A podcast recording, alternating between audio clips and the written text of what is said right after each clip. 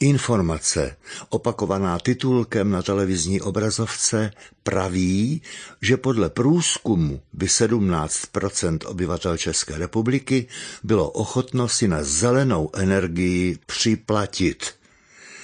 Což nutně vede k zamyšlení.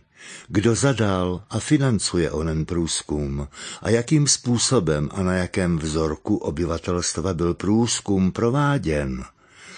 Další pochyby se řadí téměř do průvodu, že by se ochotní rekrutovali z řad těch, kteří díky včasným informacím investovali finance do závratně efektivních solárních polí, kde se potom oni včasné informace zrodily a jakými cestami byly dostupné jak se asi k podobné ochotě 17% obyvatel staví zbývajících 83%.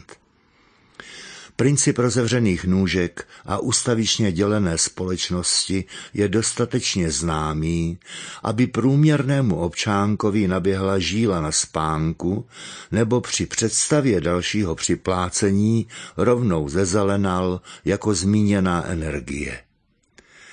Zmíněná informace o ochotných 17% obnáší jeden nepochybný účinek. Dosahuje většinového a poměrně prudkého hnutí mysli.